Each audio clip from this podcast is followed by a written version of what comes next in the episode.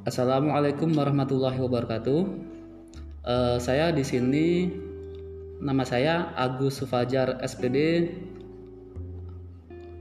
akan memberikan uh, pertanyaan-pertanyaan mengenai diskusi kita pada siang hari ini yang bertemakan pendidikan di masa pandemi atau covid sembilan belas. Di sini saya bersama Ibu Kepala Sekolah S M K Negeri Satu Kelapa, Ibu Zaryati. Uh, kita akan ngobrol banyak pada pagi hari ini. Uh, yang pertama-tama yang ingin saya tanyakan, gimana Bu kabarnya Bu? Alhamdulillah. Sehat ya? Sehat. Uh, jadi uh, saya di sini akan bertanya-tanya uh, mengenai sekolah S M K Negeri Satu Kelapa. Uh, jadi yang pertanyaan pertama adalah, bagaimana menurut Ibu uh, mutu pendidikan di Indonesia ini di masa pandemi pada tahun ini? Silakan Bu. Ya, terima kasih ya. Uh, menurut saya di masa pandemi ini mutu pendidikan di Indonesia secara umum gitu ya, secara umum saya pikir menurun dari dibanding sebelum pandemi. Ya, kita tahu sendiri kalau sebelum pandemi tatap muka dengan siswa, dan pada pandemi ini kita tidak bisa tatap muka, hanya sebagian daerah saja yang bisa tatap muka.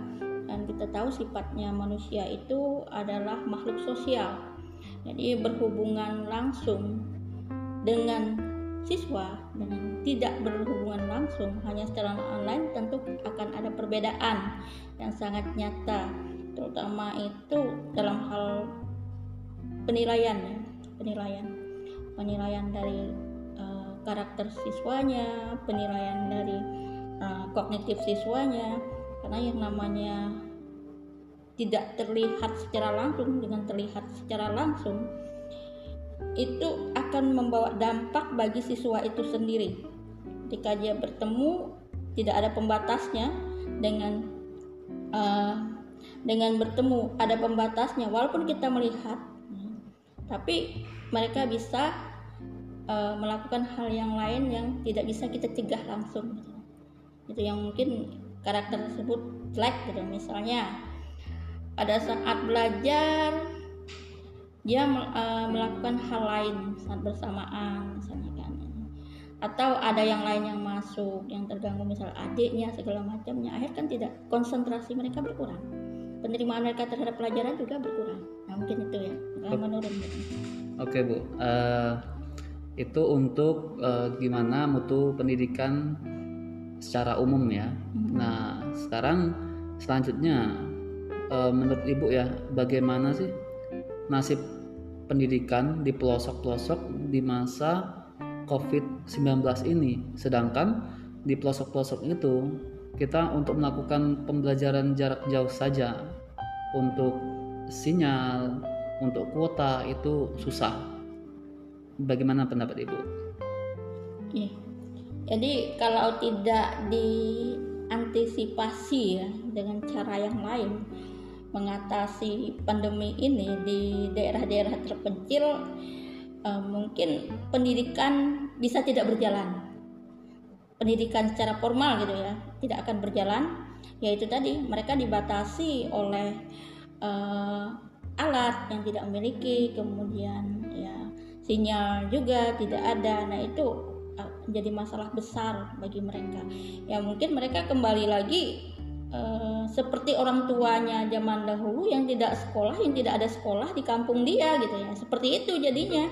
Jadi uh, kita sebagai seorang guru harus bisa mengantisipasi hal ini, bagaimana caranya biar anak-anak yang jauh dari uh, apa kekurangan peralatan dan segala macam itu, kita buat sesuatu yang misal kita kunjungi ya, kita kunjungi misalnya dalam waktu seminggu sekali gitu. Bisa dilakukan seperti itu, maka tidak akan ada nol. Tapi kalau tidak dikunjungi ya hasilnya nol kan, anak tidak bisa belajar. Hmm. Itu oh, seperti itu Bu ya. Uh, itu uh, tanggapan dari Ibu Kepala Sekolah. Jadi uh, kemudian Menurut Ibu, ini siapa saja yang harus menjaga mutu pendidikan di sekolah ini, Bu? Kira-kira, Bu?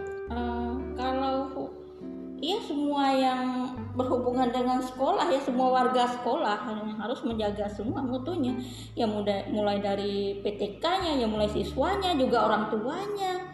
Ya semuanya harus berjalan selaras gitu loh untuk meningkatkan mutu sekolahnya itu. Gitu. Mm-mm. Berarti kita perlu kerja bersama-sama, Bu, ya? Iya, mm-mm. bukan kerja sendirian, uh-huh. jadi perlu kerja tim di sini ya, uh-huh. untuk meningkatkan mutu, apalagi di masa pandemi ini, kan? Uh-huh. Yang kita juga banyak permasalahan dihadapi, bukan hanya masalah kalau orang tua ya, bukan hanya masalah anak yang sekolah, tapi masalah keluarganya juga yang lain, ya kehidupannya juga, kan? Betul. Nah, ya betul. Banyak sekali gitu. Nah. Di, dari beberapa problematika eh, siswa, guru dengan sekolah ini kan akhir-akhir ini ada bagaimana ya keadaan moral pelajar itu ketika pandemi mereka agak berubah karena kan eh, pendidikan moral itu seharusnya di keluarga dan sekolah, sedangkan posisi di sini kan di rumah saja. Nah, menurut Ibu eh, mensikapi perkembangan moral pelajar pada akhir-akhir ini bagaimana, Bu?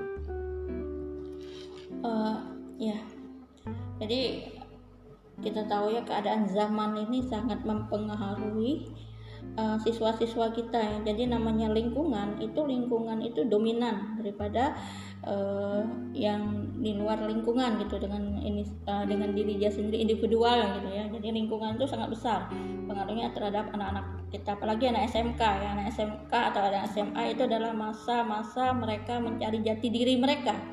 Nah, ketika uh, tidak ada pengawasan dalam hal ini, kalau kita guru tidak seperti biasa, tidak ada jam pelajaran sekolah tatap muka, mungkin bisa kita awasi walaupun itu tidak maksimal. Yang yang bertanggung jawab besar terhadap karakter siswa ini adalah orang tua. Nah, kita tahu orang tua itu adalah guru pertama bagi anak-anaknya. Jadi ketika sebenarnya ketika pertama sudah ditekankan uh, pentingnya akhlak ini ya dari orang tua, uh, dan itu sudah tertanam ke siswa. Sebenarnya kemajuan teknologi itu bisa mereka pilah, bisa mereka pilah mana yang baik, mana yang tidak. Tapi ya ini kadang-kadang uh, yang terjadi di kita, terutama di daerah seperti kita ini, orang tua di rumah dan ketemu dengan anaknya itu cuma sebentar, dan mereka pun menganggap uh, menganggap anak itu sudah diajar. Jadi untuk apa namanya mengajar langsung ya dengan dengan akhlak kita sendiri itu kurang dilakukan. Jadi menjadi suatu yang sangat memprihatinkan sebenarnya kalau uh, dari awal sendiri belum apa belum kita tanamkan akhlak yang bagus ke anak, kan? Itu hmm. itu yang yang saya pikirkan seperti itu. Kalau dasarnya dasarnya sudah bagus, sebenarnya mereka untuk tingkat selanjutnya kita ke sekolah menengah ya itu sebenarnya nggak nggak berat lagi sebenarnya kalau sudah dari awal sudah ditekankan. Itu ya banyak anak kita anak-anak kita yang tanpa kita awasi juga mereka berkelakuan baik, akhlaknya baik, tapi banyak juga yang yang justru tidak diawasi makin meningkat terjadinya uh, D O gitu kan, mm-hmm. karena teknologi ini yang menyebabkan mereka D O karena mereka banyak bertemu dengan uh, media med, medsos yang uh, apa membuat mereka tuh terkagum dengan medsos terus akhirnya mengikuti apa yang ada di situ gitu. Itu yang ternyata itu tidak tidak baik untuk mereka gitu. Mm-hmm. Uh, berarti kebanyakan uh, siswa itu mengambil sisi negatif ya dari teknologi itu, Bu, ya. Iya. Uh, padahal banyak segi positifnya juga gitu, iya, kan? Banyak sekali. Mm-hmm. Yang segi positif yang bisa diambil. Ya mungkin bisa saya buktikan yang ambil positif itu ya. Saya ada saudara gitu ya yang selama Covid jadi mulai masuk kelas sebel eh, kelas kelas delapan kelas dua S M P lah zaman dulu ya. Itu nggak pernah bertemu gurunya, hanya daring terus. Tapi ketika diuji uh, nilainya justru seratus, bahkan dia bilang mendingan begini ya katanya, sampai seperti itu, karena dia belajar sendiri dengan uh, belajar dengan mbah Google-nya juga gitu loh. Jadi kalau misal kesulitan di ini udah aja ke mbah Google, ternyata bisa mencapai nilai maksimal ya. Itu memang kalau anak pembelajar gitu ya bisa gitu. Jadi eh, di sini kita bisa ambil kesimpulan kalau siswanya itu siap dan tanggap teknologi, dialah yang mendapatkan eh, segi positif dari eh, COVID ya, dari yeah. masa covid sembilan belas ini gitu. Nah, yang selanjutnya menurut Ibu, apakah pembelajaran jarak jauh di masa pandemi ini sudah sesuai harapan kalau di eh, kita melihat di S M K Negeri Satu Kelapa ini, Bu? Jauh sekali, belum mencapai harapannya, jauh sekali, jauh. Banyak mungkin yang apa tidak tercapai ya e, pembelajarannya gitu. Terutama S M K, S M K itu benar-benar kehilangan ruhnya. Ruh S M K itu adalah praktek tujuh puluh persen dan ini tidak dilakukan.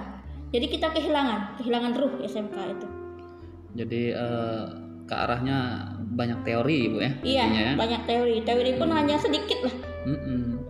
Karena ya tahulah di kalau teori berhubungan dengan apa ya, bersifatnya online itu kita sampaikan hari ini bisa juga langsung tanggap, bisa juga uh, nanti-nanti gitu kan. Namanya siswa juga di rumahnya masing-masing gitu kan. Iya. Oke, okay. uh, ini untuk yang terakhir, Bu ya. Ya. Uh, menurut Ibu, kira-kira apa lah masukan dan saran apa yang Ibu selaku sebagai kepala sekolah di S M K Negeri Satu Kelapa ini uh, ngasih uh, wejangan untuk para guru siswa yang saat ini melakukan pembelajaran jarak jauh? Uh, saya punya saran itu ya, an siswa itu didatangkan ke sekolah itu terutama pada saat praktiknya, tapi diatur gitu. Jadwalnya itu diatur, tidak tidak semua siswa harus hadir ya, sesuai dengan COVID ya, sesuai dengan COVID. Dan kita juga uh, konsultasi juga dengan satgasnya, satgasnya COVID. Jadi bisa nggak kita melakukan itu, atau uh, praktik bisa dilakukan di rumah. Hmm. Itu uh, dengan pengamatan jarak jauh gitu. Dengan virtual ya, Bu? Virtual jarak jauh, jadi kita bisa mengamati siswa kita. Atau S M K N Satu Kelapa, alhamdulillah untuk internetnya ya udah punya sendiri dan cukup ini ya, cukup bagus gitu. Uh, kualitasnya bagus gitu. Jadi sebenarnya uh, itu bisa dilakukan di sekolah gitu kan. Dan mengamati jarak jauh, guru-guru tetap ke sekolah, guru-guru tetap ke sekolah bisa mengamati anaknya di lapangan gitu dengan virtual kalau memang uh, tidak boleh gitu, tidak boleh sama sekali. Tapi kalau misalnya boleh ya lebih baik itu diatur anaknya, atur dengan sebaik mungkin anak itu untuk datang ke sekolah. Itu tadi saya katakan bahwa kita adalah makhluk sosial. Kalau makhluk sosial itu harus ada pertemuan secara langsung, bukan dibatasi. Jadi bisa kita interaksi dengan mata, ketemu mata itu beda, mm-hmm. ya kan? Beda dengan yeah. mata tapi lewat online itu beda. Berbeda. Gitu. Kita bisa membaca dengan mata kan, itu ya. Jadi tetap atur kegiatannya gitu.